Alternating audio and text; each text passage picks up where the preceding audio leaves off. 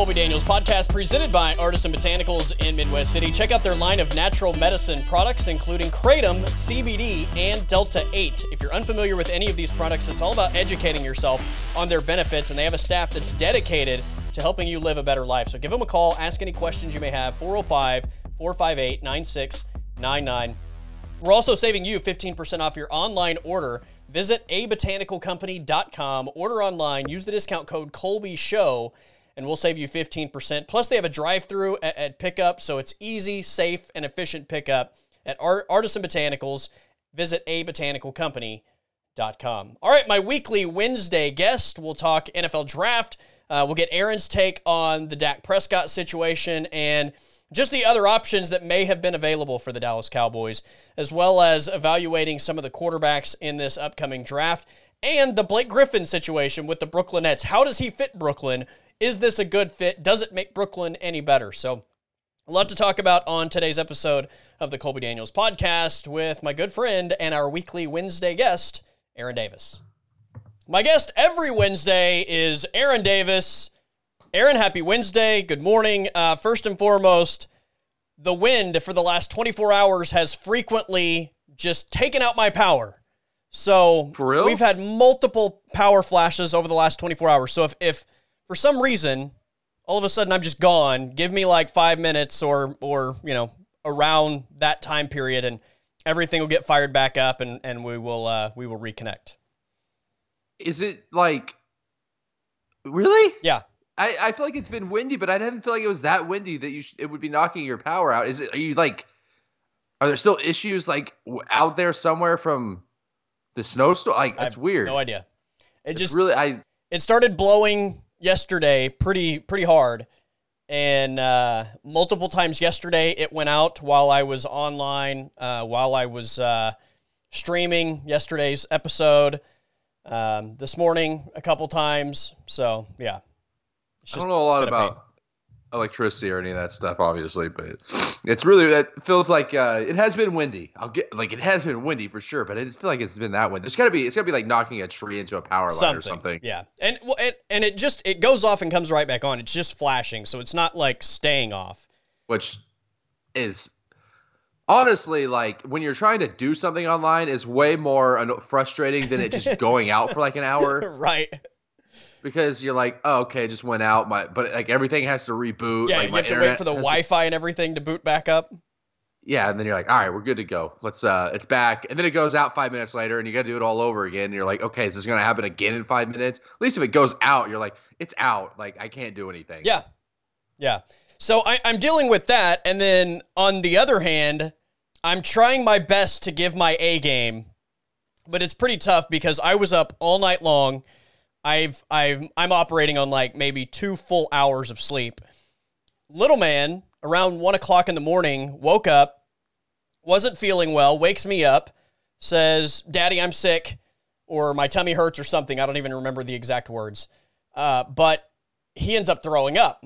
So I'm like, okay, great. Well, so we get him all we get him all fixed up, get him back to bed, wakes up again somewhere in the neighborhood. Like by the time I finally did all that, got back to sleep, it wasn't very long. It's like three something in the morning. The second time he wakes me up, again, doesn't feel well. He vomits in the living room. Cleaning that up, cleaning him up, getting him all, you know, cleaned up. It's just a it's a nightmare. Uh, does it again around five something in the morning. Um, pukes in the hallway, pukes in the bathroom, pukes all over himself. So, you know, I'm having to change his clothes and get him showered and clean up his mess and get him squared away. So I'm like, the gas tank is nearly empty. I, I, I just don't have a lot of energy, barely got any sleep. Well, somehow, at, through all of that, through uh, through the entire night of him not feeling well, not sleeping, puking his guts out, when we finally did go to sleep the last time and woke up like an hour later for the day, he feels fine.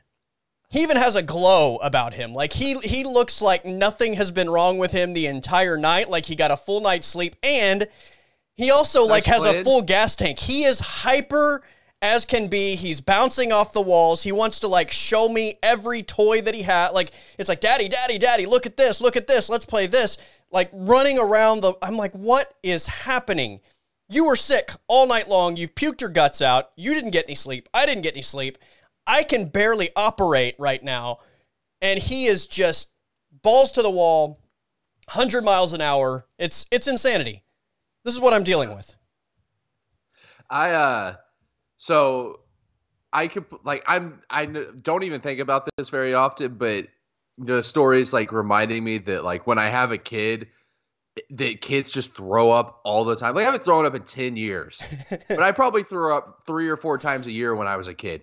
And like they and like like like Carter did like they never like it's you never like they never have control over where they throw up. They just kind of like wait until the last yep. second and then decide, okay, I'm throwing up right now wherever I stand. like like I remember like I remember throwing up in hallways like Oh yeah. Most of the most of the time it was like the hallway to my bedroom my parents' bedroom where I'm like I don't feel good instead of just going to the bathroom and throwing up, I got to let them know, "Hey, I don't feel good. I'm going to throw up." And then that time that I used to do that, I end up just throwing up on the floor. Yeah. Right outside their bedroom. Yeah. That's what happens every time. He tells me that his tummy hurts, he doesn't feel good, and as I'm like generally carrying him, like arms extended, carrying him in front of me to the bathroom, that's when it always happens. And so it happens with him in my arms, usually down the front of his shirt, the pathway that we're taking to whatever the, the closest restroom to us is. Yeah, every time. Meanwhile, as an adult, you'll sit you'll sit by the toilet for two hours, like, okay, I'm about to throw up. One hundred percent. All right, here we go. Here it comes. uh, absolutely. no, nope, not yet. It's coming though. I feel it. Oh man. So yeah, the uh, the gas tank is empty, man. I'm I'm struggling. And then I stub my toe at one point in the night as I'm carrying him into the dark bathroom with the lights off. I stubbed my toe, the second smallest toe on your foot. I stubbed that one oh. on like his little step stool that, that's in front of the sink in the bathroom. so you had a good night, is what you're telling Dude, me. Dude, I'm like I, I'm struggling today. Yeah. It's I've had better days. Well, at least he's feeling better. Yeah, he's great. He's he's watching cars right now. He's playing with his Hot Wheels. He's fantastic. He wants to eat Pop Tarts for breakfast, and I'm like, no, you're not eating Pop Tarts after you vomited all night. Absolutely not. Barked your brains out. You're gonna, yeah, you're gonna hold off on the Pop Tarts. Yeah, you're having water. You can have water, is what you can have, till we can confirm that nothing else is coming up. yeah. Anyway, what's going on, man? now that not much. Just uh, just hanging out. Just uh, went out to uh, the tall grass prairie preserve or whatever it's called up in northeast Oklahoma, out like Pawhuska. Drove three hours out there to drive on some gravel roads for a couple hours. Pretty cool. Did that on Monday and just living, man. Just uh, just waiting for something to start. I just feel like there's nothing going on right now. Yeah. Like I think, I mean, I guess luckily, you know, the NFL's been, you know, entertaining as far as the news has gone lately. Um, I guess now's my time to start getting into college basketball since the tournament's about to start. But other than that, like, I, honestly, like, All Star Weekend didn't really excite me that much, and especially with them. I, I, well, I think it was a good idea to do it all Sunday night I also was busy Sunday night, so like that just forced me into a situation where I couldn't watch anything unless oh, I yeah. wanted to watch. That's yeah. not true. I did watch the stupid two on two game between 2 Chainz and those other three guys, which was so bad. It was uh, comically I, I, bad. Was that on Sunday? Yeah, uh, Saturday. Oh, okay. on Saturday. I, think. Yeah, I didn't um, see any of that. Yeah, it was. Uh, it was comically bad. It was pretty funny. I watched it on Twitter, but yeah, just I, I baseball starting soon, like I, I keep saying, but I'm excited for that. But I can't. I mean, I can't get into spring training that much. Spring training has always been this can hold my attention for like two innings, and I got to do something else. Yeah, yeah. It's it's. uh I mean, if if you were there in person, maybe it's a different story. But I, right. I mean, I'm a baseball fan, but I'm not a watch a complete nine inning spring training game baseball fan. For yeah, for for a sport where the regular season games matter so little, uh, like in the grand scheme of things. Right. Now there are arguments that they do matter because so many you know playoff teams miss it, the playoffs by one game. So you can't say they don't absolutely they absolutely just don't matter, but they matter the least out of any sport. Yeah. Yeah, I mean, I- if you lose a game, most li- I mean, it's like okay, you have a hundred games left to try and correct that Right. loss. Exactly. And like those losses really only build unless you're losing a bunch, but like they really only matter at the end of the season. And by that point, you're like, damn, wish we would have won that game. Yeah, But you could say that about 70 games. Right. Anyways, like it's hard. How do you care about a game that literally doesn't matter? yeah, That you know the players that are going to be on the team are playing an inning or two. yeah. No, I agree. Yeah, it's you know it's weird because we had the the All Star game on Sunday, and then for the last two days, like we've had the NBA on break, and then college basketball. I know there have been some small tournament games, uh, but you know, especially in this region, like the Big Twelve tournament hadn't started yet, so we were without both college and NBA basketball here the last couple days, uh, and it, yeah, it just kind of felt like that. It, I mean, it felt like an All Star break typically, you know. Yeah. there's just like nothing happening. And what Yeah, what it- uh, I mean- what better time for uh, like Monday was almost like a news dump day. It was crazy. I, I just thought like, what are they doing? Like th- usually you fire a coach on on a Friday with Kansas situation, and then you know the whole Dak Prescott thing happens, and Do you think that okay? So the Les Miles thing. Do you think that Kansas was kind of just looking for a reason to fire him, and this LSU stuff came out, and they're like, "That's it, fire him," just because they've been he hasn't improved the situation at all over the past couple of years, or do you think that they only fired him because of this controversy coming out of LSU? yes, I, I don't, yeah, I don't think one is is exclusive of the other. Yeah, I think they they both probably are true. Yeah, I I mean, they probably wanted to move on from him if possible, and this right? absolutely facilitates that. I mean, they said. I mean, Kansas said that they vetted him, and there was no red flags, and Yeah, that's bullshit. all this. Yeah. Well, I mean, it's Kansas football, but uh, okay. Let me ask you this about Kansas because uh, I've seen this thrown around. Uh, triple option. Why? Like, why not? No, I'm with you. Why why not? Bring something that is completely different to the conference. And I mean, you're going to lose anyway. Why not uh, why not be the team that is completely different to prepare for? Why not stylistically give people problems because they don't see your style every day? I'm, I'm with you. I'd, I'd, it's it's a great idea. Well, and also if you're gonna try and you know compete, like if you're gonna try to run a spread offense, that means you're basically trying to compete athletically with the other, like Oklahoma and Texas and Yeah. Oklahoma State, and you're never gonna do that. Why? it- Like you with the triple option, it allows you to not only be different systematically and, and schematically, and you know force teams to do something different when they prepare for you, but I think it makes recruiting a lot easier. I mean, look at Army and Navy have tremendous success running the triple option. Now, it doesn't always equate to a bunch of wins and losses every year, but or wins necessarily, but uh, they are they make it work and sometimes they win 10 games sometimes they're really good you know, those those military those naval academy or not naval academy the military schools are really good running the triple option i think it's because they don't necessarily have to have the best athletes to be effective in that offense they just Right. need dudes that are tough and strong Right. And it's it's you know it's not easy to defend, and if you don't see it every day, certainly it's not easy Yeah. to defend. I So mean, hell we, we saw ou struggle with it when the army came to norman absolutely, yeah. yeah big I, time I think it's a great idea. I, I if I were Kansas, I mean, you know, depending on on what coaches are available, why not? Uh, you have nothing I- to lose, and again, nobody else is running that system in this conference. And what what was the num? They've won like twenty three games or something crazy like that since they got rid of Mark Mangino. However many years ago that's been. That's insane. Yeah, and he had them at a point where they were in a BCS bowl. Yeah. Like they were I remember I still remember watching that. I think it was 2007. Yeah, In I think it was ballpark, 2007. Yeah.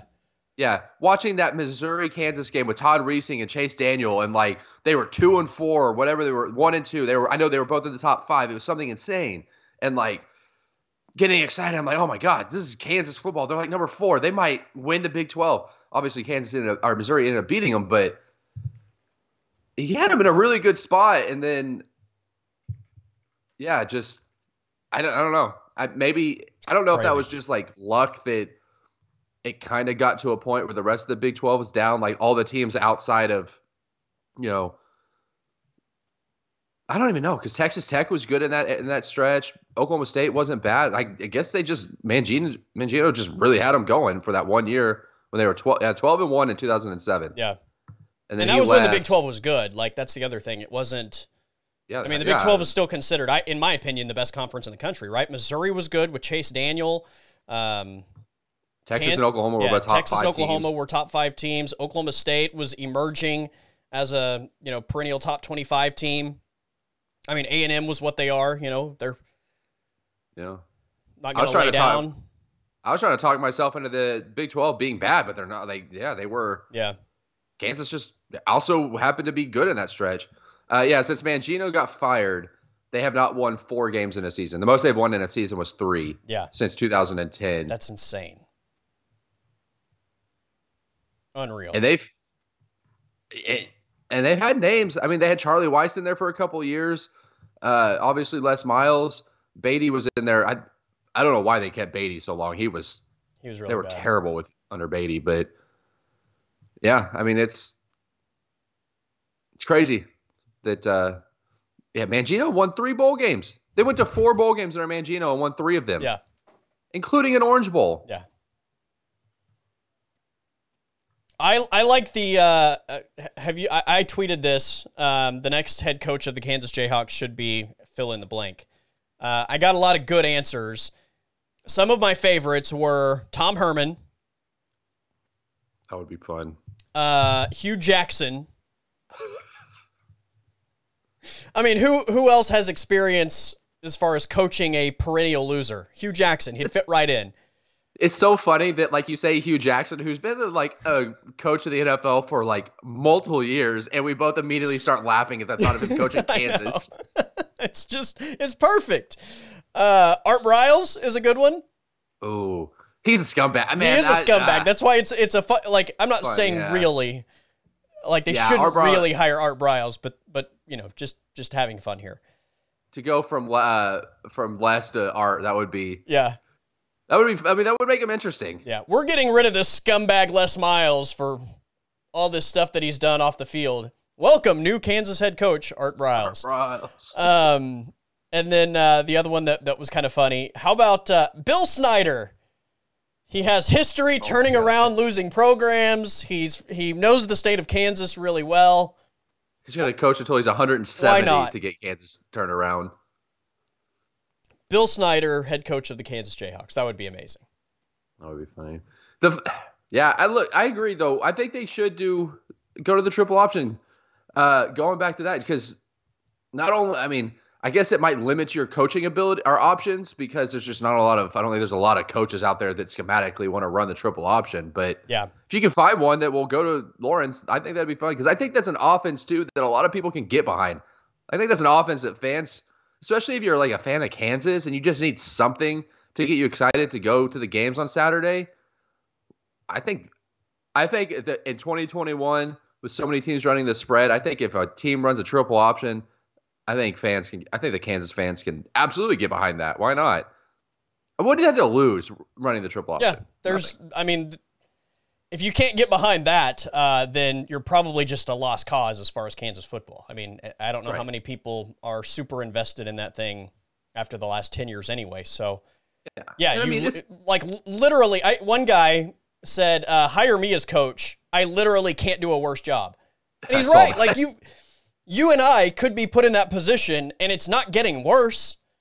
I mean, there's yeah. there's nowhere to go from where they currently are. They are at the very bottom yeah, it's a uh, that entire that entire campus. All right, I shouldn't say campus because that's gonna the entire athletic program. Yeah, let me phrase it that way. Not uh, not in a hot situation right now. I mean, even the Kansas basketball is down right now. I mean, the fact that I mean, I guess they could. Is there a big? There's a Big Twelve tournament, right? Yeah. I guess they could still win the tournament, but first round's today. Yeah, we got Oklahoma. Oh, Oklahoma plays today, yeah. right? Yeah, at uh, eight thirty. I guess I'll be tuning into that. Uh, I guess they could still win the Big 12 tournament, but even which I guess this says a lot about Kansas basketball for the fact that I'm like they're not going to win the tournament. So something's happening. Yeah, thanks they're, they're the two seed, right? Yeah, I mean they're the two seed, and I'm like, oh, things are bad. Things are not looking well, good. Lawrence, like halfway through the year, they were like the four or five seed at one point. Uh, they've they've kind of pulled it together, but yeah, they certainly. I mean, they're not the they're not the best team in the conference. So yeah, I mean, I guess things are better. I think it's.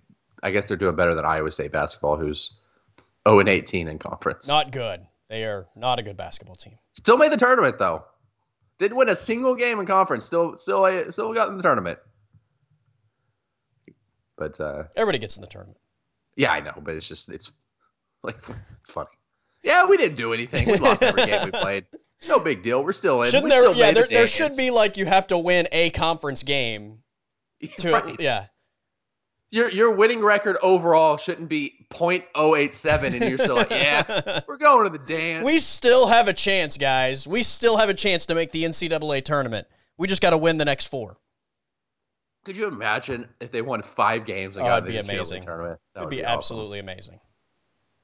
Now that you say that, uh, Oklahoma desperately needs a win uh, after their four-game losing streak. But if Iowa State were to beat OU, it's like you know what? Let's do it. Let's just roll. Let's just yeah. yeah, go Cyclones. 0 and 18 in conference play, win the Big 12 tournament, punch your ticket.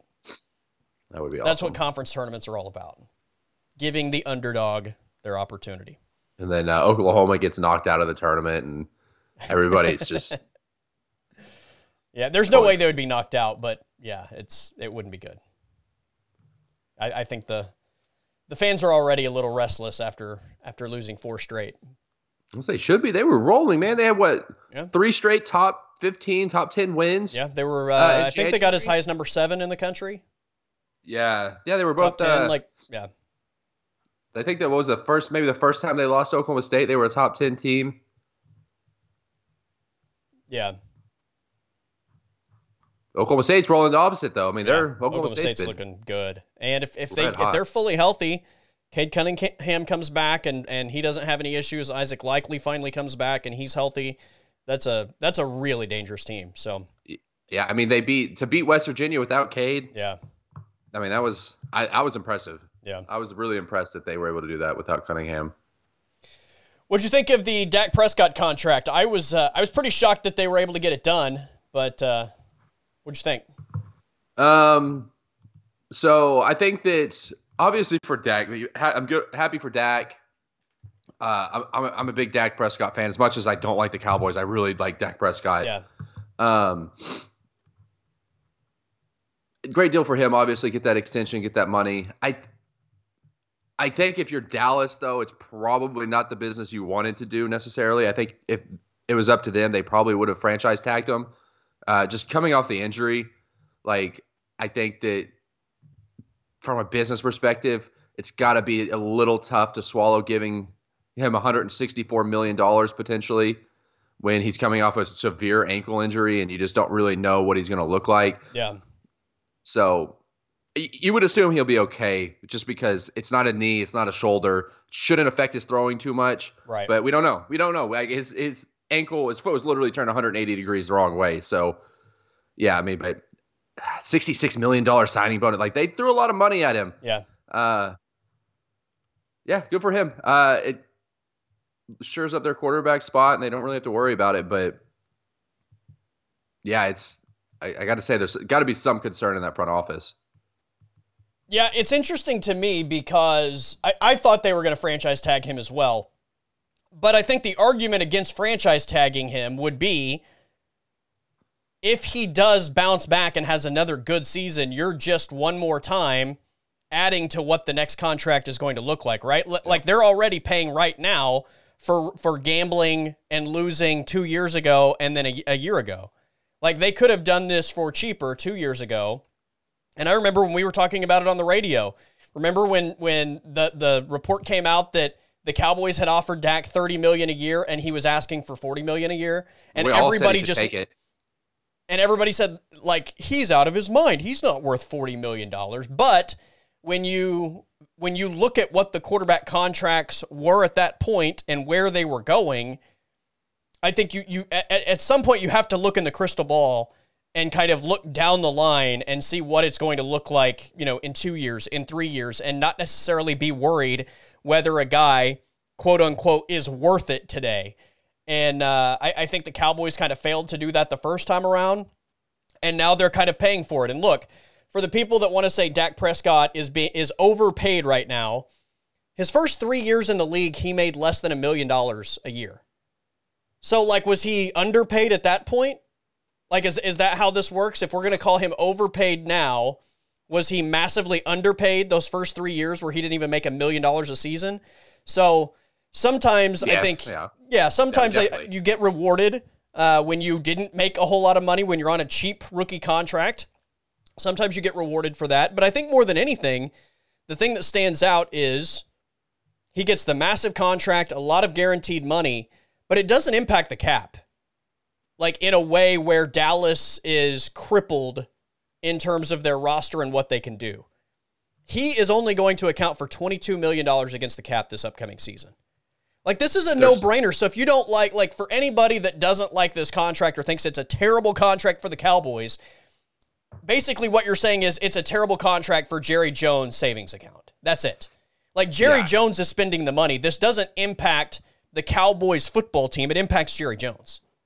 Also, to, to back to, to you know go back to the cap thing, they even if Dak wasn't even under contract, they still are over the cap. Like they still wouldn't have a bunch of money to spend, especially since the cap's dropping to what 182 and a half. Yeah.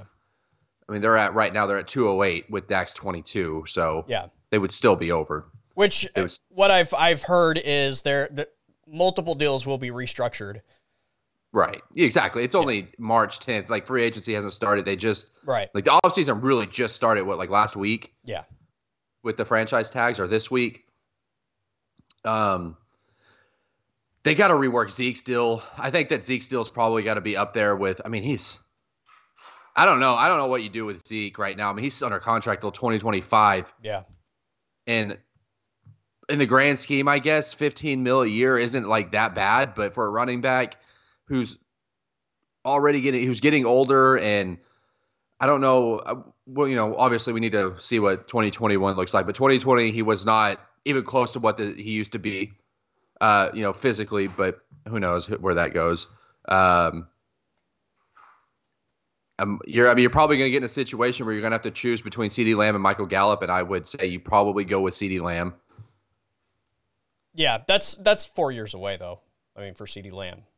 Well, right, but I mean, if this is Gallup's last year on his Yeah. deal, so if you're going to let him walk, you need to. I mean, you, yeah, you got to make this decision now because if you're going to keep Gallup, you re-sign him. They'll and- probably my guess is they'll probably extend Gallup and, and Amari Cooper most likely becomes the casualty at some point.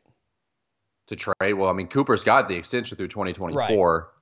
So, but I mean, they could easily trade him or do whatever. Or I mean they, they may end up cutting him. I mean that's we see this in the NFL all the time. These massive I contracts, sh- guys good players get cut just just to free up money. I don't get. I've heard that they that teams literally only do that to like make face with the agents, and I guess that like that makes sense, but also like that just makes sports so much so much more boring to me if teams are like not trading players, not trying to make the teams better in the moment because they want you know the agent to not be mad at them in five years down the line when they Yeah. want to sign another one of their clients. I just I don't know. I still think Dallas is set up like pretty well. I mean, obviously we talked about it last week when we talked the draft. They need some they need help on both lines, especially on the interior of the uh, defensive line. But I still think they're pretty good. Like defenses in the NFL are so fickle. Like Dallas could come out and have a top 10 to 15 defense next year. Um, I mean, how many teams consistently have a top 10 defense? Like maybe 3 or 4. Yeah, it's it's tough. Yeah, uh, I mean, we talked Dallas a couple years ago. Their defense was the only reason that they were winning games two years ago. Right. And I mean, I guess you had like Byron Smith was on the team, Byron Jones was on the team. There wasn't really a lot of difference in the personnel, was there, from what there Not, is now? not a ton. I mean, as far as, you know, like at that point, I think we were looking at Demarcus Lawrence being one of the best pass rushers in the NFL. He's still there, uh, especially the two linebackers. That that probably is the biggest difference for me. I Is think it was a schematic issue last year. yeah, for sure. Jal- Jaylon Smith and Leighton Vander Esch two years ago were both, I mean, Pro Bowlers, right? They were both Mm-hmm. really, really good. And last year there were a lot of issues. Now, I would also say this: the interior of the defensive line is was so bad last year that those guys weren't kept clean at all. So I mean, that also accounts for some of their lack of production or lack of playmaking. So, look, I, I think you get one guy in the middle of that thing, and it makes a bunch of positions better than they were last year. I'm not saying it fixes everything, but you just get one guy that, that isn't going to get blown off the football in the middle of the line of scrimmage, uh, and and everything from that point is at least going to improve. So, yeah, they tried to. They brought in Gerald McCoy last yeah. year. He just got hurt before the season started, and just kind of. I mean, who knows? I mean, who knows how much of a difference he would have made? I, he's obviously not the Gerald McCoy from you know six, seven years ago when he was arguably the best defensive player in the NFL. Yeah. But I think he probably would have helped. He wouldn't have hurt. He absolutely would have helped. Yeah. I don't imagine. So I mean, that definitely put a damper on it. But yeah, I mean, they they need as good as much as I like Neville Gallimore, like they need more than Neville Gallimore and what Trysten Hill. Yeah. Coming through the interior, yeah. So, but I mean, to my point though, they're not many pieces away from winning ten to twelve games, in my opinion. I mean, they almost won that division with Andy Dalton quarterbacking. And it took them what, like three or four games before Andy Dalton, or maybe it was like, yeah, there was the Cincinnati game and then the Arizona game, and then he was terrible in both of those games. And then after that, I mean, he kind of settled in a little bit more. Like he wasn't terrible. He yeah. wasn't good by any means, but he wasn't terrible. Who knows if he would have played better in that Arizona? Uh, yeah, it's just again, yeah. That defense de- halfway through the season was on pace to be the worst defense in NFL history. And then you also had Andy Dalton quarterbacking that group where at one point they only had one offensive lineman from the previous season playing and they still ended up like going all the way down the stretch as a potential division winner. And like I said a minute ago, Zeke wasn't Zeke wasn't running like Zeke. Tony Pollard was by far, I would say, the more uh, effective running back in that offense last year, just because he's a little bit. I guess he's a little bit more versatile, and as far as uh, his agility, this is a different running style. I guess I should say he's not really more versatile. Zeke's yeah pretty damn versatile, but yeah, I mean again, yeah, I think that they could be a good team. There's a lot of teams, people that had Dallas potentially going to the Super Bowl last year, and I don't think there's, I don't think it would be stupid. I think the only thing that would make it a stupid statement is the fact that Mike McCarthy is the head coach, and yeah. Kellen Moore is still the offensive coordinator. Yeah. But from a personnel standpoint, I think that they're, I think they're, there. I think they can be right there, which is, I mean, damn, that's kind of been the, that hasn't been the phrase for the Cowboys for the past 15 years that their personnel is there. Like they've got one of the best rosters, but they just can't like whether it's it's probably coaching. Honestly, like going back to when Romo came into the league, they've had damn good teams from a personnel standpoint, but you trust uh, do you trust Jason Garrett or um, Kellen Moore? Kellen Moore or uh, Wade Phillips or Mike McCarthy to get you the team where they need to go? Probably not. Yeah. Yeah, it's look, uh, the defense the defensive coordinator situation should just automatically make the defense better than it was last year. I mean, even if you aren't talking about any personnel changes, just the change in defensive coordinator should result in in better play, but we're also talking about you know adding some pieces in the draft or you know wh- whichever way they decide to go they've got to address the defense offensively i mean again i think it's just it's the, the number one thing is the health factor. Like i talked about you lose Dak Prescott and then you lose four of your five offensive linemen. You had one offensive lineman playing from the previous season down the stretch of the year. Like it's no nobody's going to have a ton of success offensively. Um, you know, even if Dak didn't get hurt, by that point, if that's the offensive line, you're still not going to be insanely productive. So if the tackles are relatively healthy and uh, you have at least a little bit of consistency on that offensive line, the playmakers are there offensively. They're, they're going to be just fine. Um, and then, you know, the, for me, the offense thing is also the scheme and, and just they're so predictable. They're so boring. They, they are – it's a very old school offense. It's like they, they've taken It's like they have the oldest playbook in the NFL and they're trying to run the oldest playbook in the NFL out of like some modern personnel packages, but that's it. Like nothing's really different. The the personnel packages are just modern, but there's not anything creative about what they're doing. So it, yeah, that it's so interesting with the Cowboys though because like this whole thing, this whole like Jerry Jones era started with something that was unbelievably progressive and like thinking five you know five to ten years down the road when he traded Herschel Walker, and like you said, now they just kind of seem stuck and like can't catch up with the times. Like yeah. hiring Mike McCarthy or like running an offense that just looks like they're five years, five or ten years behind the rest of the league. Yeah, it's just it's com- funny how it's just completely shifted how they can't they just can't seemingly catch up, which is it's, it's not like it's impossible. I mean, Andy Reid is coaching arguably the most the best offense ever. He's been in the league forever, and he adapts all the time. So right. it's not like you just have to be stuck in your ways. You can hire a coach that can adapt. The front office can adapt. Like, I, how how frustrating is it frustrating to you that, that, the Cowboys have had so much talent over the past 15 years and not even like haven't even made a Super Bowl? They made what one NFC Championship game? No, no, I haven't. No, they, they haven't made, made an NFC, NFC Championship, championship game. No. Yeah, I forgot they uh, yeah. that Dallas Green Bay game was a divisional round. Yep. They had a bye. They were I thought they were the best team in the NFC that year. They had a bye they uh, they were leading late, and then Aaron Rodgers happened. You, hell, are you talking about uh, Dak's rookie year or uh, Romo's? Oh, I was talking about Dak's rookie year. Catch. Yeah, I thought. Oh, well, yeah, you you could throw that in there. The Dez catch yeah, year. The Dez catch, yeah. Uh, I mean, when Demarco Murray was running all over the league, and you know, De- yeah, I mean, I they've was, had multiple teams. I was skeptical about how good they were that year, the the Dez catch year they were really relying on De- Demarco. It was, uh, yeah, like I, they were good. Don't get me wrong. I'm not trying to say that they weren't, but I didn't have the same feeling of like they could really get this done, like I did Dak's rookie year. That year yeah. that Dak and Zeke were both just incredible, and they were good on both sides of the ball. And then you know, again, we all know how that ended. That they had the, the first round bye. What they go 13 and three that year, I think. Um, they, 12 and 4, 13 and 3. Yeah, one of those. Yeah, they had the first round bye, and then they had that great game against the Packers. And, you know, Aaron Rodgers throws that ridiculous pass down the sideline. and then Green, Marcedes Lewis, I think. Yeah, yeah something like that. Yeah, and then uh, then Green Bay wins it on, on the field goal. Um, you know, D- Dak played great in that game. Dak was terrific in that game. It, it just. Yeah, uh, they win. They had the opportunity it, it, to win. And, and look, I, I that team, I, I absolutely had the feeling like – this team could win it all. Like they could potentially, they have enough, they have that it factor.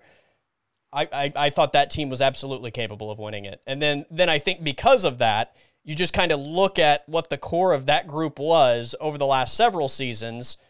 Like that core's been there, and you know that that is still obtainable but, you know, they've not had the entire group together. It's been either the offensive line is out, they've had defensive issues. Like it's they've just there's just been a failure from that point to to to be able to I think just, you know, find that uh, that same consistency and yeah, we'll see. I don't know. I mean, look, in the NFL, you have to have either a great defense or the quarterback. And again, when you look at, at Dallas's key players, and like if you wanted to make a list of Dallas's best 10 to 15 players, the majority of those guys are offense. Either, well, I was just going to make the point the majority of those guys are in the prime of their career. Yeah. They're not guys that, you know, have like 10 years ahead of them. They're guys that are currently in the prime years of their career. So, you got to try to win now if you're going to win with this group. This isn't like a, hey, let's try and win five years down the road. This is a, you got to try to win now. Demarcus Lawrence is in the prime of his career. Your, your offensive line, all of those guys are in the prime of their career or, you know, getting close to like that back end of the prime of their career. Like, you know, Tyron Smith has been one of the best tackles in the NFL for a long time. He's, he's on the back end of it. So, you know, Zeke is in the prime of his career. He's not, he's not, getting more tread on the tires as time goes on. So I, I think it's a position for Dallas. You have to win now if you're going to win. Now, you know, those are two different arguments, but if you're going to win with this group, the time to do it is today, 2021, 2022. You have to make a run immediately. And, and it's not a, you know, let's hope we're good in 2023 or 2024. Was um were there any Romo teams that you felt like had that shot, or was it, or as a Cowboys fan, was it just kind of like you all you had that thought in the back of your mind that Romo was going to find a way to lose a game? I don't know that it was always on Romo, but yeah, it, it just always the Romo teams. I always felt like there was just something missing. It never like I never really just felt like, hey, this team is going to go win. There was always yeah. just like, I hope they win. They could win, but there, I don't know. There was just something in my gut that never was at ease or completely confident about them getting it done, like that first year with with Dak and Zeke. Well, I mean, there were just so many years, like so many games where where Romo would just throw a pick late in the fourth quarter, you know, in a one score game and or or fumble the I know it was his rookie year or whatever, but fumble the extra point or whatever it might uh, be. Like there yeah. were just so many instances where Romo would play great for the first 55 minutes of the game and then make one mistake late in the game and it would cost him. So I, I can only imagine what it was like going to Dak that rookie year where he threw what like three picks, four picks, like he was just yeah didn't turn the ball over ever. Yeah, yeah, he was and, he was really yeah. good. But oh, to yeah. be a Cowboys fan, at least you uh you got something, man. You know, yeah. I don't even have a team. I don't even have a team that I can root for. I did. I did a bunch of mock drafts uh, last night, and my favorite first round pick. I, I think I've I've settled on one player and I think there's a good chance that he's going to be available. As an outsider, give me your opinion on this because you know the Cowboys' makeup. You know how good they are offensively from a personnel standpoint and how much they need defensively from a personnel standpoint. But when I look at this this number 10 overall pick, if Kyle Pitts is available, I think you have to take him. I agree.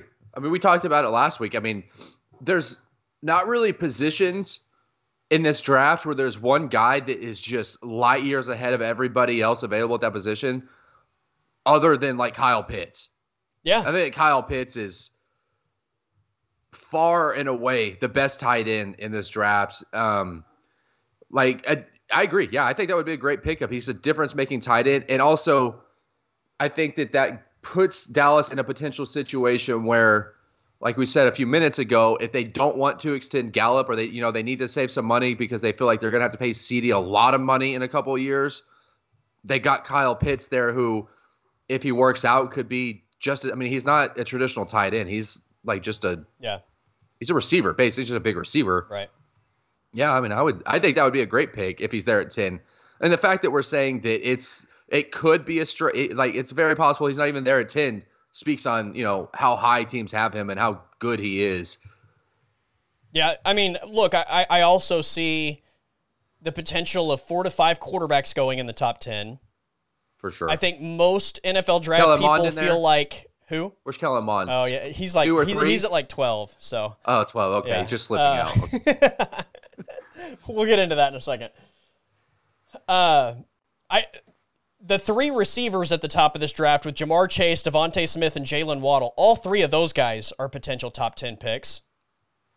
And then there are a couple, I mean, Penei Sewell, I would love at 10 if, if Pitts weren't available, but I have a hard time believing Sewell gets past like Cincinnati, for example. So I, I, I definitely think it's a possibility that Kyle Pitts is there at 10. And if he is, you know, I, I know that, like, I really like Caleb Farley, the corner out of Virginia Tech, and Dallas needs a corner. But if you ask me, like, if I had to bet, put my own money on which guy in this draft becomes a, a Hall of Fame caliber player, I think Kyle Pitts is the easiest bet to make, right? Yeah, I mean he's he he from well, not only is the NFL set up for uh, pass catchers to come in and be impact players immediately, because you know a couple years even just a couple years ago, like the receiving position and tight ends were the one positions where there was usually a bit of a learning curve coming into the NFL for whatever reason. Maybe it was just they couldn't get on the field enough um, as rookies, but we saw a ton. I mean, T.J. Hockenson uh, had a good rookie year. Like he immediately came in and had an impact in in Detroit. Noah Fant, to an extent, had an uh, impact coming in as a rookie. Uh, tons of receivers. I mean, we go down a laundry list of receivers yeah. last year that were rookies that had great years.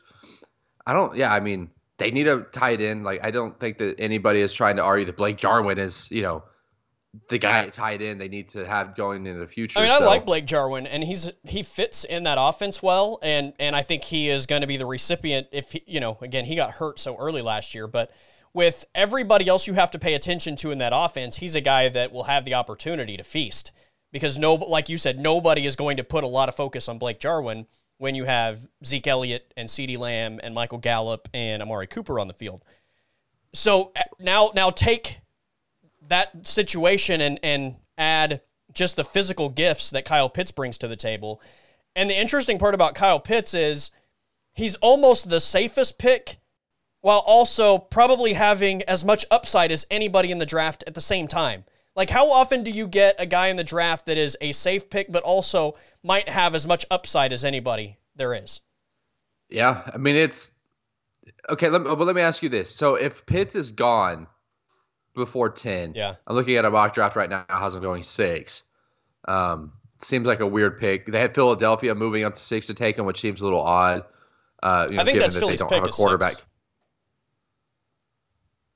Oh yeah, yeah, yeah. yeah. They, they, were okay. I'm misreading. Uh, the thing is saying the caption is saying they tanked to move from nine to six, oh, which is yeah, yeah. yeah. you know Nate Sudfeld playing in that game. You could probably definitely argue that was a tank job. Um, yeah, it's it, Pitts at six when they don't have a quarterback seems a little little interesting, but if Pitts is gone before ten, if you're Dallas, are you are you going out and you're trying to get a free agent tied in, or are you gonna just keep Blake Jarwin? I think you keep like, Blake Jarwin. yeah. Okay, yeah. I was gonna ask: Is Blake Jarwin?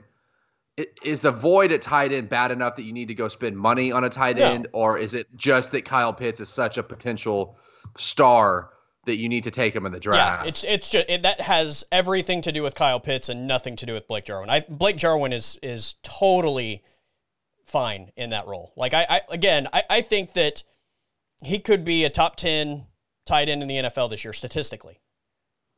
Yeah, I mean it's my. I, I think the only thing that would stop him from that is just there's so many guys in that offense catching passes. Well, that's that's why you know there's so much focus on CeeDee Lamb and Michael Gallup. Yeah. yeah, he's going to have really good matchups. I think most weeks. Um, again, I, I think he is perfectly fine in that offense, and I think he would do a good job. And they, I mean, they just gave him a contract before last year, uh, so they like him as well. Kyle Pitts is just, you know, it's it's a once in a generation type situation. That's that's the only thing. So when I talk about Kyle Pitts as the number 10 pick, it has nothing to do with Dallas's tight end situation. It has everything to do with just what type of talent Kyle Pitts is. Hey, hey how many times have we had a conversation where Dallas is in the red zone or like, you know, it's second and goal yeah. in the seven and they end up they can't score a touchdown. Yeah. Adding a six six 250 pound right now. I mean, he could put on, depending on what they want him to do, he could put on another 10 pounds or whatever. But like to bring in a legitimate red zone threat. He's the best college tight end I've ever seen. Like, I, easy. Yeah. I mean, it makes their offense even more dynamic because it, you know, they just, again, his, whatever Blake Jarwin is, he just, he's never developed his, you know, that red zone guy. Yeah. That guy that they could, you know, just throw a jump ball to when it's they're eight yards away or whatever it is. So yeah, I mean Kyle Pitts makes their offense just that much better. Um, I why not? Like if Kyle Pitts is there, take Kyle Pitts, and then you can use the rest of the draft and just draft offensive linemen. It's not like it's not like we've had conversations about these offensive linemen going in the first round being like immediate elite impact players that they couldn't also find that in the second or the third round. Yeah, the only guy that I think might present an argument to, to draft over Kyle Pitts if he were there is is Sewell. Who's probably not going to be there. But uh, again, I have a hard time believing that he's even available at ten. But if if that were to happen, then I think you have a real conversation. Uh, but look, like if both of those guys are gone, I think Rashawn Slater makes a lot of sense at ten. Who is yeah out of uh, Northwestern? Yeah, and then yeah if, this if for some reason Kyle Pitts and then both of the two tackles, Sewell and Slater, are both gone, I think it becomes really interesting at that point. And you know, maybe it's it's who you like better between Caleb Farley and Patrick Surtain, the two top corners in this draft. Um, maybe it's Christian Barmore. I don't know. It, it, I think it's it, it's really interesting if that becomes the scenario, and and it beca- it almost feels like it becomes a draft for need type thing. Yeah, which Dallas doesn't. I mean, in recent years, it's not really something they've Like I mean, Yeah. Jerry, at least in the first round, it feels like Jerry's usually taking the best on the board. Yeah, they've done that. They've done a really good job of that the last few years, Yeah. and that's again that's why their ta- their roster is is very talented. Yeah, I mean, he definitely didn't need CeeDee last year. No. ended up with you know a potential Pro Bowl All Pro receiver. I mean, he was really good his rookie year. He kind of he kind of fizzled out. I feel I felt like as the year went on. Um, Well, again, Just uh, kinda look at the offense. It was again, yeah, right, exactly. Andy Dalton and a patchwork offensive line. Yeah, exactly. So not it's not I mean, it wasn't a knock on him. Yeah. just you saw the potential. There was enough to see the potential there. So uh, I don't know. I mean, I'm looking at the top ten. So Jacksonville's definitely going to go Trevor Lawrence. Yeah.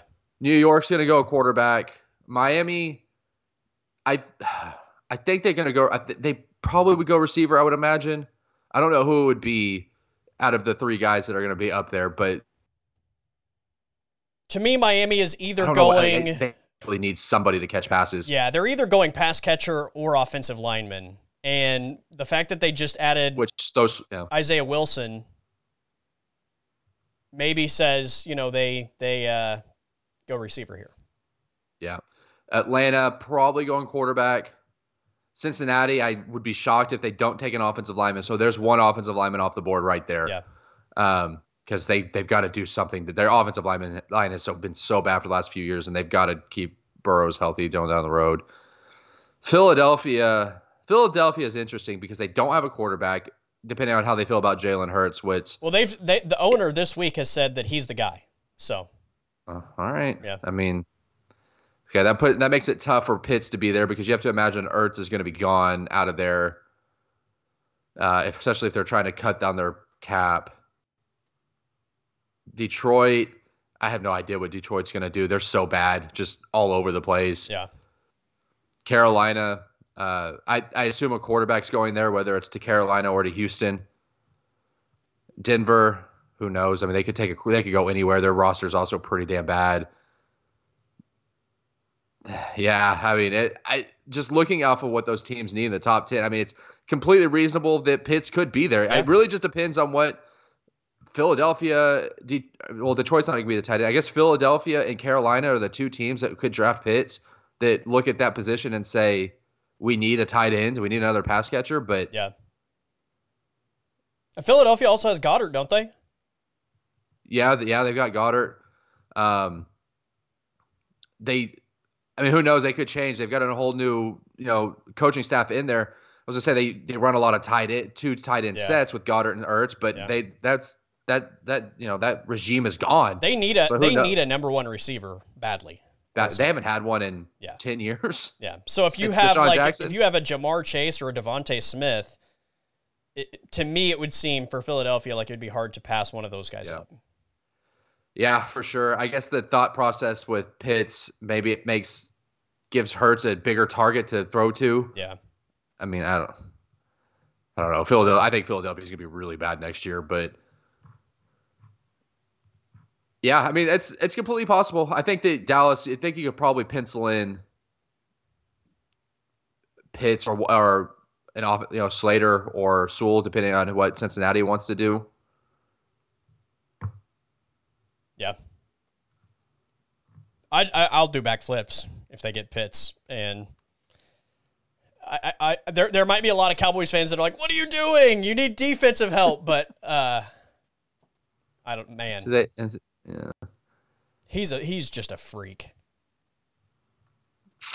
Okay, so if those two guys get gone at ten, is there anybody that stands out? Like, are you going with Caleb Farley or Surtain, or you like what is Alijah Vera-Tucker out of USC? Is there, or is it just kind of at that point if those if you know you're not getting Pitts or Slater or Sewell that you're just kind of like whatever, it doesn't matter. Yeah, I yeah, best player on the board. Um, I mean, at that point, I wouldn't mind a trade down necessarily, but if it were me, I would probably go Caleb Farley there.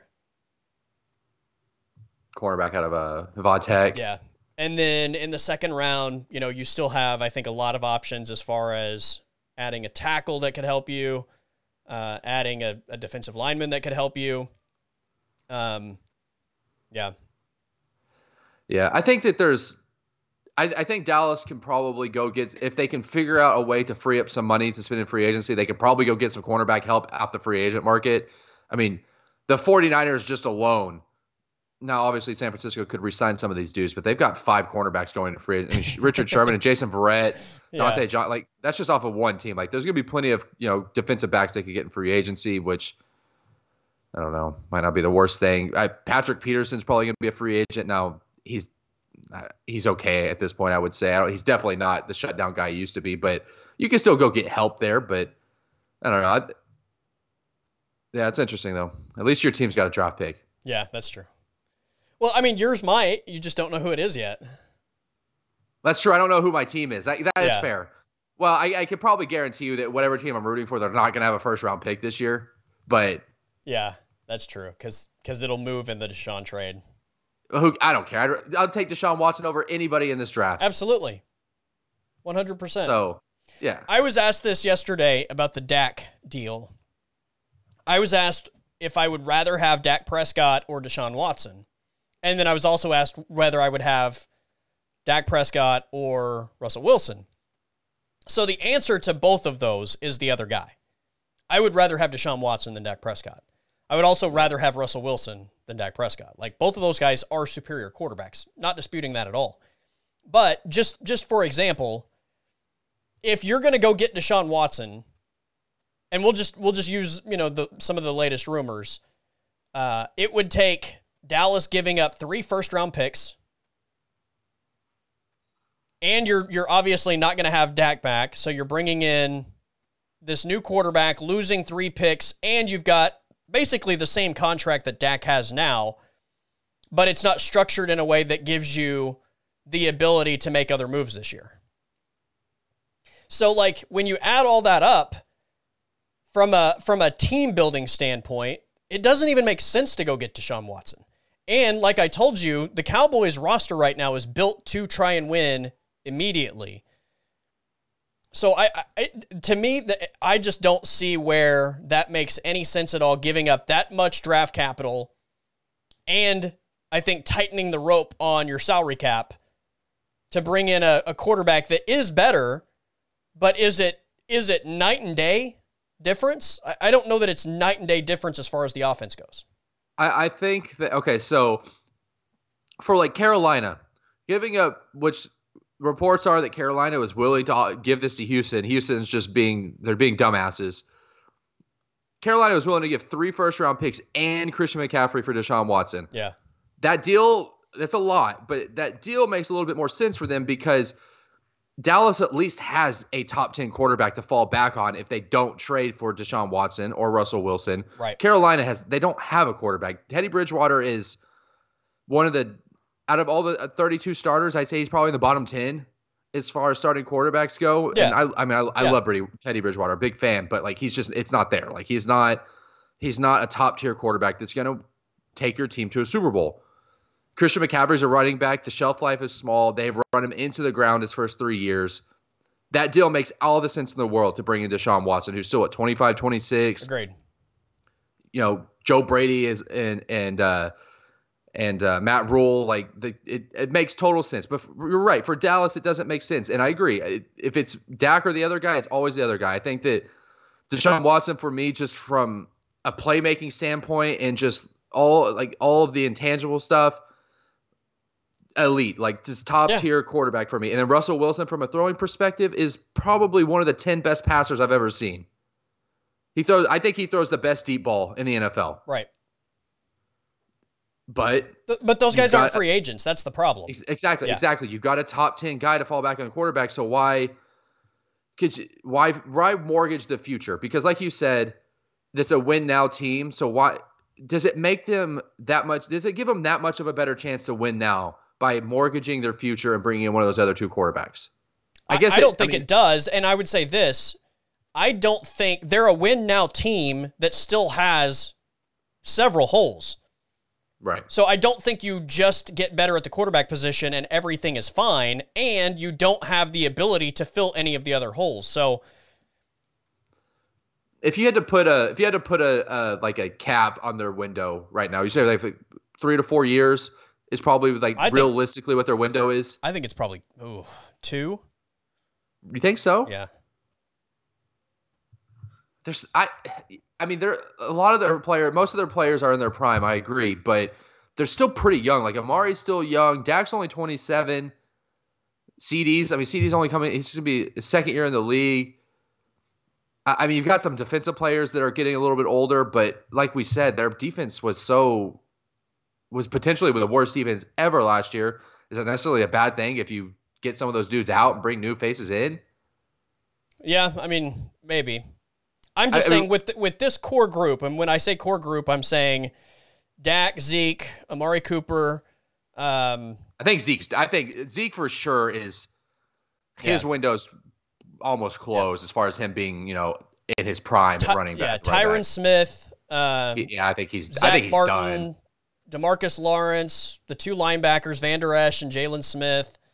Like that's Yeah. that's the core group, and I agree with the offensive line. Like I think Tyron Smith's probably past his prime, and then I mean, yeah, La'el DeMarcus Collins didn't even play last year. Zach Right. Martin was hurt. Uh, yeah, I mean it's just I, yeah, I, I think that window before you you have to really start having the conversation about the money that guys are going to be making with some of the contracts they've given out down the road and what the production is going to be at that point. Um, yeah, I think I think in two years, if they haven't got it done, this roster is going to look different. So yeah, it's just sucks that they've got Mike McCarthy as the head coach. I know. You got a two-year window with Mike McCarthy. Good Yeah. luck. yeah, Crazy. brutal. They could get any. They could get any coach they wanted.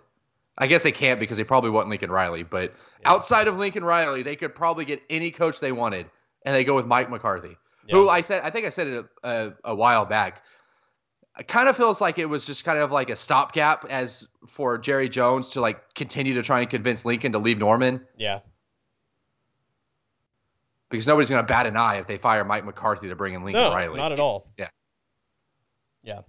And again, he, it, you know, he's he's a veteran. He's been around the league for a long time. Like he's, Really? Yeah. Yeah. I, I, I it, it made sense if it is a stopgap to bring in a Right, guy exactly. that, yeah, that that you know, you're not gonna. Ha- he's not learning how to be an NFL head. Well, maybe he's he is, but he's done it for a don't think- while. So, uh, yeah, I don't know. What a disaster. Um, yeah, I just I just don't know how they could do any better at the quarterback position without completely You have a top ten quarterback. blowing up the roster. Yeah yeah. assuming that Dak comes back and is not any worse than he was before he got hurt, which, like I said, I don't think that's. I, I think it's completely reasonable to think he's going to come back and be just fine. You got a top ten quarterback, and you don't have to mortgage anything other than Jerry Jones's money. Yeah, exactly. Like Jerry Jones is paying for the mistake of not signing him a year ago or two years ago, but it's not it's not impacting the salary cap in a way that you're just you know you're you're losing. It's Is it is it crazy to you that Zeke got an extension before Dak? yes and no. I mean, I th- you know those first couple years, Dak was really good, but Zeke was the rushing champion in back to back sure. seasons, and Just Um, positionally though, like yeah. to lock up a running back before Right. you lock up a quarterback, yeah, which could just tell you that they were not uh, maybe not super confident that Dak was the guy they needed to lock up for five years and 150 million dollars or whatever they were going to end up paying him a couple years ago. yeah. I think a lot of I mean, people may have- also just thought like that offensive line was so good that Could have been anybody. it could have been anybody behind center, and as long as you're running the ball with Zeke and that offensive line, that you were going to be fine, and that obviously isn't true. So, and the offensive line is not as dominant as it was. So, you know, Travis Frederick retired prematurely, and there you go. It uh, Dominoes. and other other guys started getting hurt. Uh, what'd you think of the Blake Griffin signing for the Brooklyn Nets? Uh, why? I mean, I, I yeah, I don't. We talked about it on the draft. Like the fit seems weird. It's not. First off, just from the Brooklyn perspective, they don't need a Blake Griffin. They need uh, they need a defensive center. They need somebody to protect the rim. Blake Griffin's not going to do that. Um, Blake Griffin is not at this. Blake Griffin is so beaten down physically after he's had what like nine surgeries over the past few years, like some crazy amount of surgeries. He hasn't, you know, he hasn't dunked since 2019. Really? Yeah. That's insane. So the athleticism is gone. Yeah. I don't at this point, I don't know that he's better than Jeff Green, who plays a lot of that four in Brooklyn. They said that they brought in Griffin to potentially play the small ball five, but what Yeah. the hell is Blake Griffin going to do at the five? He's he, you know, he's not a rimper. He can't jump anymore. He's not. He doesn't have that athleticism, like I said. It's just a it's a it's a weird fit. And like if Blake Griffin only went there to eh, get a ring, that's fine. But you could have went to either of the Los Angeles teams, played, and still potentially gotten a ring. Had just as good a get a chance of getting a ring as as Brooklyn does. So it just it, it was a weird signing. Apparently Blake's really close with Kyrie, so maybe that's kind of why it happened. Um, Yeah. Kyrie probably went in the front office like, "Hey, we need to sign Blake." Hey, you know, he still got some, but like, like you know, Kyrie's watching the Pistons on League Pass. I, I, I know the athleticism isn't nearly what it was, but I also think w- we saw his skills developing as his career went on, and He's a better basketball player than he's he was. right. He's sure. a considerably better basketball player overall. And and look, if if you think that, I guess it's a matter of perspective with this signing. Like if you believe that Blake Griffin is going to be a key piece to the Brooklyn Nets run, then yeah, this is this is a terrible signing. I, I don't I don't necessarily view it that way. I guess I like I, I don't It doesn't view hurt Brooklyn. Yeah, it doesn't hurt that. Like he he's gonna be a guy that allows you to stagger minutes because you you can potentially run like a two man game with him and either Harden or Kyrie when the other and Durant are on the bench resting. Like it's I just I view him that way where uh it's it's not like I view him being like the missing piece when all those guys are on the floor together as much as like Blake Griffin is a guy that you can kind of kind of stagger the lineups with and give you production, you know, as as uh, a a piece that that can touch the ball when other guys are on the bench. Like it just I just don't know that he's. I don't know that he's better than anybody they're playing in their rotation right now. I just like. I don't know that he goes in there necessarily, and you need him to stagger minutes. I mean, he could like it at the very least. It gives them more depth. yeah, So if Jeff Green gets hurt or uh, that Claxton kid gets hurt, like you could throw Blake Griffin in there and he could potentially have some big games. And it's you have to imagine playing in this team with those three dudes that they've got. He's gonna have games where he's gonna have 20 points on absolutely. you know eight to ten shooting or whatever, and he's gonna have big number games. I just. I, I from just a Blake Griffin perspective, I felt like he could have a bigger impact if he would have went somewhere else. If he would have went to Phoenix or you know the Lakers or the Clippers, uh, he could be in the same just as good a situation to win a championship this year, and played a lot more. Yeah, But maybe I I, I you kind of hit on something though that I wanted to hit on. Like think about when Blake is on the floor though with those guys. Like he may not be the same player that he used to be, but also when he's on the floor with Kyrie and Kevin Durant and James Harden, who are defenders paying attention to? Not Blake Griffin. no, So so the opportunity for him to produce when he's sharing the floor with those guys is certainly a better opportunity because there's going to be little to no focus on Blake Griffin. Like nobody is going to have the game plan, "Hey, we got to worry about Blake Griffin today." It's we got to stop Kevin Durant and we got to stop James Harden and we got to stop Kyrie and we got to stop these other guys that shoot the three ball when you do potentially shut those guys down. I, I just think that this is an opportunity where, again, Blake Griffin may not be an all star caliber player anymore, but he's also in a situation where nobody's expecting him to be an all star caliber player, and there's zero pressure on him to be the guy that's that's getting it done. So I think just by default, uh, he's going to have a lot of opportunities to have productive nights, like you mentioned, simply because you're not putting your best defenders on Blake Griffin. I, I am I am I'm curious. I want to see if he has this potential or this ability. Uh, just in general, I, I want to see because he did run some point forward with the Clippers and with Detroit a little bit. I wonder if they could potentially, if they decide to sit, you know, Jet Harden's on the bench. They've got Kyrie and KD on the floor. If you could potentially run the offense through Blake as kind of like a point center or a point forward, maybe like a like kind of like Jokic does, and he's not going to be anywhere close to as good as Jokic, Right. but if he could do it, you know, you know, pretty well, like it just gives another wrinkle to that Brooklyn offense, which is already borderline unstoppable with the guys they have on their roster. But He's skilled enough that they can use him. And again, like my expectation isn't that he's going to go in there and average 20 points a game. That's that's absurd. you won't get enough shots. Yeah, Right. There's just no way. But he's skilled enough that he can be an asset. For sure. Yeah. Uh, here's another crazy stat. Just the, the fall of Blake Griffin. I think but he went to Detroit and people just kind of like quit paying attention to him. Yeah. Over his three years in Detroit, now given he hasn't he hasn't played a ton of games in Detroit. Actually, he played 75 in one year. But uh, let's just That go this, the last the last two years. He's played uh, he's played 38 games the last two years in Detroit. He has three double doubles. Wow. Well, you also have to remember he was sharing the front court with DeAndre Drummond, who's Snagged like a, a of rebounds, 15 sure. rebound a night guy. And then Jerami Grant came in this year and was like, "All right, it's my team. Yeah. get, get out." Yeah. Like, Jerami Grant's having statistically having a really good season. Yeah. Hell, he went to Detroit. I mean, shout out to Jerami Grant. Like he was on a good team in Denver and was like, "I'm gonna go to Detroit because I want to be the guy. I don't care if we win three games. Right. I'm the guy." I'm going to average 24 and 12. Oh, brutal. Yeah. Yeah, and, Yeah, and just- Christian Wood was there too, right?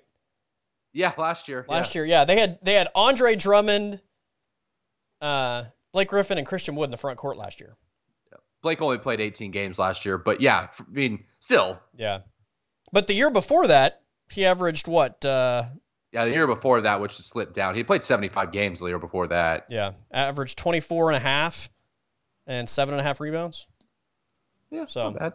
I don't know. I, I don't think that- he's just done. I don't think he's washed up. I don't think he's just like this guy I think- adds nothing. So I think he's done a great job over the past five to six years of developing his actual basketball game. yes, to the point where, like you said, he's not washed anymore. Like he still has a lot that he can provide for a team because he's not just a guy that never developed his game and just his athleticism went and he just couldn't do anything. Right. We've seen that a ton of times with guys that come in the NBA and like are just un like uber athletes that just can do whatever they want with their athleticism, which is I think that you know, I'm curious I'm just keeping an eye on a guy like Zion to see how much his game evolves as he get you know continues his career in the NBA because eventually it happens with everybody. You're gonna lose your legs. Exactly. Well, and and look, I think when you go back and look at his numbers over the course of his career, the rebounds have gone down from year. He's I playing mean, further and further away from the basket because he's playing further. Yeah, his skill set has improved, and and so he's not playing in, like right under the basket. I think in the early days, he was just a a dunker, an athlete. Uh, you know, bigger, stronger, you know, more athletic than than the opponent, and so that's what he did. As his skills have developed, uh, you know, the, the numbers may not may not recognize that he is the same type of player, but yeah, I look and, and here's you mentioned the Detroit thing, like people just completely forgot about him and quit watching him. I think there's also probably a massive amount of motivation after being stuck in Detroit for two years to do whatever it takes to just be on the radar again as far as the NBA. So I think he's he's gonna take on whatever role they ask of him in Brooklyn. It- you know, if that's go get us ten rebounds a game, I think he does that. If that's you know run some two man game while you know our top two guys are on the bench, like you know, it's I, I there's just I think he's skilled enough. He can do a lot of different things, and he will embrace whatever they ask him to do because he's been in Detroit. Yeah, to, uh, 2010, 2011, uh, he averaged 22 and a half and 12 rebounds. So, yeah, and then you can, like you said, look down his entire career. Each year, it, his rebound numbers just kind of dip because, like you said, he's playing further further away from the basket. He he became, he's really become a shooter at this point. Yeah, Like he's a spot up four basically. yeah, and he, handles the ball. He's a good. I mean, I- think he's. Um, I'm not saying he's he's like Steph Curry out there passing the ball, or you mentioned Jokic, but he's a good enough passer. It it's so funny that Blake Griffin came into the league dunking over cars. Yeah. And now he's like one of the top old man games in the league. Yes. Yes. That's a credit to him, though. You know, like yeah, for sure. he just he he worked on his skills and and uh, yeah, I, I, I I'm I'm really curious to see how they use him. I guess is He's my only main thing. 31. That's crazy. Yeah, that is crazy. He it feels uh, like I was looking the other day, like uh, Lamarcus Aldridge. It's like 40. He's like, yeah, he's he's like late thirties. I didn't realize. Like, I think Aldridge is probably older than I thought he was, and Blake is younger than I thought he was. Because I was kind of thinking maybe those guys were close, but Blake was in Norman for two years, right? yeah, he wasn't he hurt that first year, Ye- or Yeah, I think so. I think one of the years he got hurt. I'm pretty sure. I can't remember if it was his freshman or his sophomore year. I'm trying to, was- or, had- or no, he got hurt his rookie year, didn't he? Yes, yeah, yeah. He That's missed his rookie was. year in the NBA. That's what it was. Yeah. Yeah, yeah. But I can't remember. Did he get hurt at OU and then they drafted him one still? Oh man, that's that's a good question. I don't remember. It was so long ago. I can't remember He, he, he did miss his entire rookie year. Yeah, I knew he missed Or what would have been his rookie year. Yeah, I uh, no, because they went. Didn't they go to the Final Four With Blake, I don't think with so. Blake? Or maybe it was the Elite Eight. They, I think they, they did make it pretty far, but I don't think they made it to the final four. Okay, maybe it was the Elite Eight. But yeah, they they made a tournament run with Blake. So Uh, this is gonna bother me. let's see. The 09 season. is a final preseason game his rookie year. There you go. Yeah, he got hurt. Yeah. Uh, yeah, his sophomore year they made it to the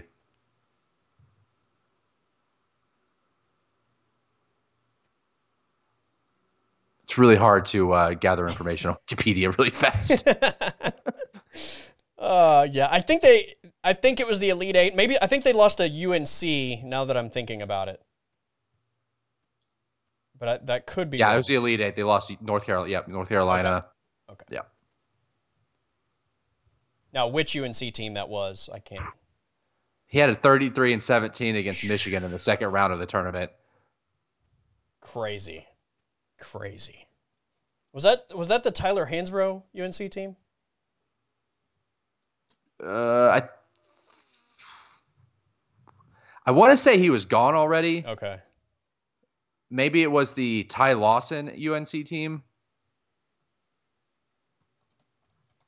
I'm trying to. I don't even remember who won the tournament that year. I think Carolina won it.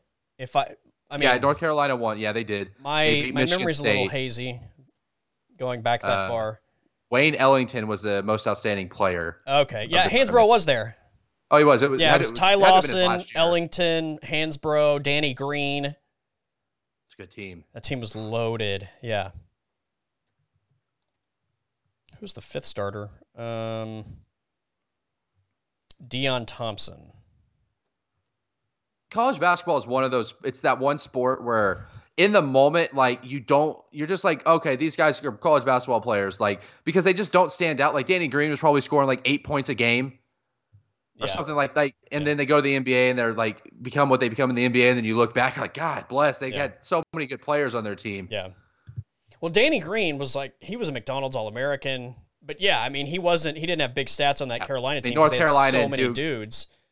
yeah but unc and duke like the blue the Right. blue bloods in college basketball get all americans all the time out of high school Right. and yeah But yeah. But like college football, we don't really look back at the teams and say, "Wow, like look at all these dudes I didn't know they right. had." That, Like, they- that I just didn't forgot produce. they and- had. yeah. yeah, Yeah. Well, we do with like Tyreek Hill, maybe, or yeah. I mean, every once in a while, Yeah. there's that guy that's like, why didn't he do more in college? Coach, well, which is Gundy, but we know why. oh, good stuff. Uh, Also- are, are, are you uh, are you down for a draft on Friday? oh, absolutely. I'm always down for a draft. All right, I'll uh, I'll send you the details. But uh, yeah, we got a draft Friday. Okay, cool. Did you watch WandaVision? Yeah, yeah, yeah. Okay, yeah, it's it's it, the, the draft this week is inspired by WandaVision. So Okay, good. I figured, I figured, but uh, yeah, I don't. I, I won't say anything because I'm sure there's a ton of people that haven't finished it yet. But I enjoyed it. It's Yeah. good stuff. yeah, it uh, yeah, it's not even a week old yet. So yeah, we won't give any spoilers. But yeah, we'll uh, we'll draft on Friday. So uh, I will uh, I'll shoot you over the details and uh, we'll touch base then. All right, sounds good. All right, buddy. Uh, anything uh, anything you got uh, to promote? Uh, nothing to promote right now. Just uh, follow me on Twitter, okay. Mr. Davis Media, and uh, yeah, I, I do want to say real quick though, I've just it's been so hard for me every time I see a mock draft on Twitter or just like a top ten quarterbacks or anything like that to not just tag Chris Simms. Like, what's oh. going on? Okay, yeah, let's uh let's extend this for a minute because like it's been I well, there's been like five or six times where I'm like I'm about to tweet Chris Simms like, what, where's Kellen Mond, bro? I was yeah, I, I actually meant to bring this up earlier and then we we went down a different rabbit hole and and uh, I forgot. But okay, so I, I immediately when I saw this last week, I, I text you the the Chris Simms uh, QB rankings. So first of all, he has Zach Wilson over Trevor Lawrence. He has Kellen Mond as the fourth ranked quarterback in this class and says that Kellen Mond has a better arm than Trevor Lawrence. And it, it, it's it's one of those things that it's so outlandish. I was like, I gotta just hear if there's even any justification for this. So I actually listened to the podcast where he talks about all this. Number one, if he's not related to Zach Wilson, it's shocking because I've never heard any NFL person talk about a prospect as glowingly as he talks about Zach Wilson. But he secondly, put him up there with Aaron Rodgers and Pat Mahomes yeah. right now. He said yeah. he has the arm talent of a Pat Mahomes, yeah. Aaron Rodgers, or a Brett Favre. Yeah. But then, secondly, the Kellen Mond thing having a better arm than Trevor Lawrence.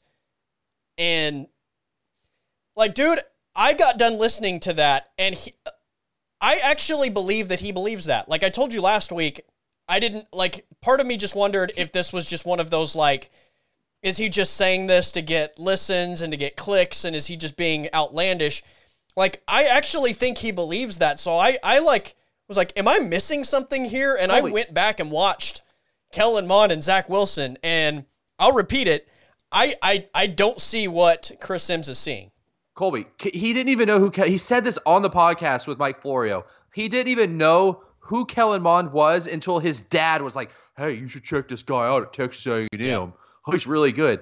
Yeah. I watched, so I listened to that too, and I was like, I gotta watch some Kellen Mond. Like, I gotta see what he's saying. I, watched, I was like, am I just missing this? I found a YouTube video. It was every throw that Kellen Mond made at the Senior Bowl. I watched two minutes of this eight minute video and watched him miss like three passes, like they weren't even close. May if he completed a couple passes, they were not very accurate. He didn't hit him on the guy on the numbers. I just like two minutes of an eight minute video from one game, and I'm just like, this is like what is he's wrong. He's just wrong. Like there's nothing that I, he could see. Like I'm not like he Chris Simms knows way more about football than I do. He knows more way more about throwing a football and being a quarterback Agreed. than I do. But he is absolutely wrong. He's just 100% wrong on Kellen Mond being better than Justin Fields, having a better arm than Trevor Lawrence, being the fourth best quarterback in this draft. I he's wrong. He's just completely wrong, and it's it's insane. It's insane that he's getting paid. He like I I don't think you know I don't think he's doing it for a shock factor. I think he really just thinks that. Right. I really think yeah. He, yeah. I was convinced after I listened that you know because again we we all know that sometimes in sports media people just do these things to get attention and sometimes they just say outlandish things that they don't really believe just to get people talking about their content and and their name. I actually believe that he believed that when he was selling it and I told you last week, I Kellen Mond to me is Jalen Hurts light. Like I think he's very similar to Hurts, but I don't think he's as good as Jalen Hurts is. So, yeah, I mean, yeah, and we've talked we talked about it. Like Kellen Mond could, I mean, he could could he start eight games or you know start a season for a team and win five games? Yeah, probably. Yeah, yeah, but this, yeah, it's I, I it's insane that he has. Like, I just don't. Kellen Mond played four years at A and M. Yeah, three as a full time starter, and the fact that nobody at any point ever had him in the conversation of being like one of the best quarterbacks, even in college football, right, should tell you that he's probably not that good, especially if you're just watching tape. Because that's all Chris Simms is doing. Because he admitted on that podcast he doesn't watch that much college football. Right. He admitted that he had no idea who Kellen Mond was until his dad brought him up to him so he's only watching YouTube videos. Oh, yeah. Man, it's it's crazy. I didn't get the look. I I'll at least say like there is a lot to be excited about as far as Zach Wilson's upside. Sure. I, like I'm, I'm not going to shoot down the fact that Zach Wilson couldn't be a really good NFL quarterback. Uh, I would never feel like I, I was going to put him at the top of the list of quarterbacks available in this draft, but You're insane that you would. It, just the thought that taking him over Trevor Lawrence Right. is insane to me. crazy to me too. But like, if if you like him, you like him. Like I, I can totally understand why somebody would feel like Zach Wilson's going to be a good player. I don't get it with Mo- like I, I don't even have Mo- I have Jamie Newman ahead of Mond. I I don't like from what I have read. I have read so after we had this conversation, I read multiple scouting reports on Kellen Mond. I watched a ton of YouTube videos. Like I, I like really the only you know thing that I could see that people agree on is he like he's a good he throws a good deep ball, but he's terrible in intermediate routes. He's terrible in the pocket. He has a better Like- arm than Trevor Lawrence, Aaron. You know what? You're right. Hey, He has a better arm than Trevor Lawrence. arguably one of the 10 best quarterbacks ever in college football. Arguably the guy that throws the best deep ball we've seen in 20 years in college football. Better than him. Better. Just just better. Hell, the fact that you remember that time Kellen Mond won two Heisman's in a row? And- oh man. And that should be that should be, you know, let you know enough that Kellen Mond is elite. Oh wow. All those awards he won, all those games he won. Yeah. It's wild, dude. I don't I and he believes it. He he I can I can at least uh give him that. Like I I definitely Turns out he's just an actual idiot. yeah. Apparently. I mean I I- I he he uh appar- I've heard that he uh was like the number one believer on Josh Allen too. He brought that up. He said, "Well, everybody said I was. I had I had Lamar Jackson one, Josh Allen two, Baker Mayfield three, and everybody said, "Oh, you're crazy." Yeah. I I Who's laughing that, now? if he did. Like if you him. got if if you have to literally, here's what I've learned in sports media: if you literally have to bring up something you were right about, and you have a specific example. It probably means that you're not super confident in what you're saying, or you're wrong a lot more than you're right. Uh, yeah. I mean, if you only have one example, yeah, for sure. Most people think I'm wrong all the time, but here's one example of Yeah. when I was right about I something. got this what- one right. And it's not even that crazy of a statement to say. Lamar Jackson and Josh Allen were both first round picks. It's not like he said that Tom Brady was the best quarterback in the draft going in the sixth round. Yeah. Yeah. Agreed. Oh wow. I don't know, man. I, Lamar- I'll be uh, I'll be really curious to see. He said this week that he could see uh, Kellen Mond going in the top fifteen of the draft. I mean, I guess possibly, but that that's not in a that, that that's not saying that Kellen Mond is the fourth best quarterback in this draft. No, I I, I I would be willing to make a wager that he doesn't go in the top fifteen of this I draft. I like I agree. I just like you, you said that like it's pretty realistic. Maybe five quarterbacks go in the top ten. yeah, potentially. So just by elimination of numbers, there could be a team at like 18 that's like, oh, we kind of we think we need a quarterback who's available. Kellen Mond.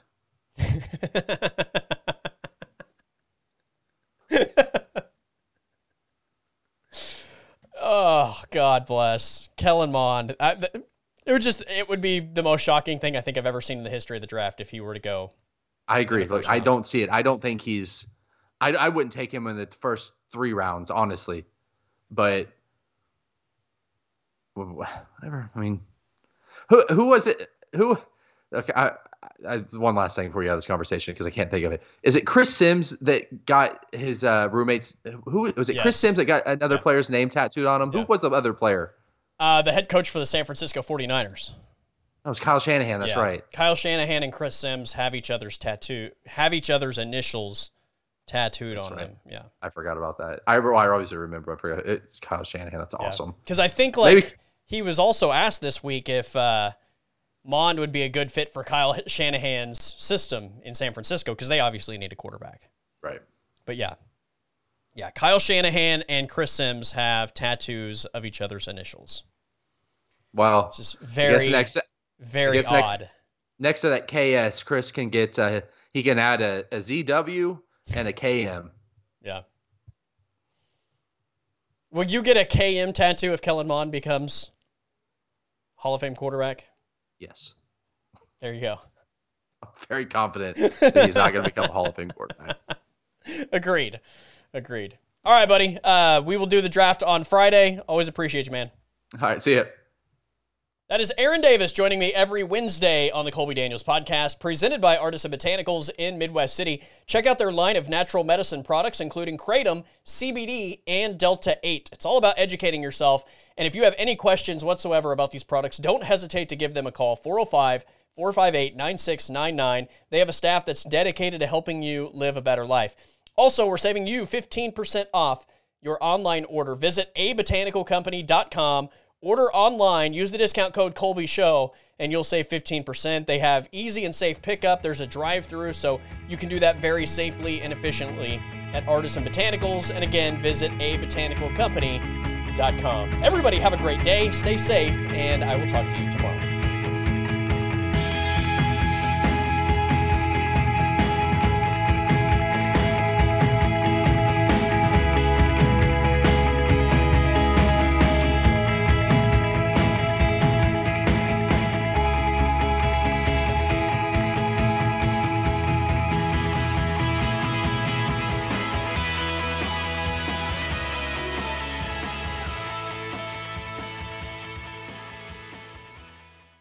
Podcast is over.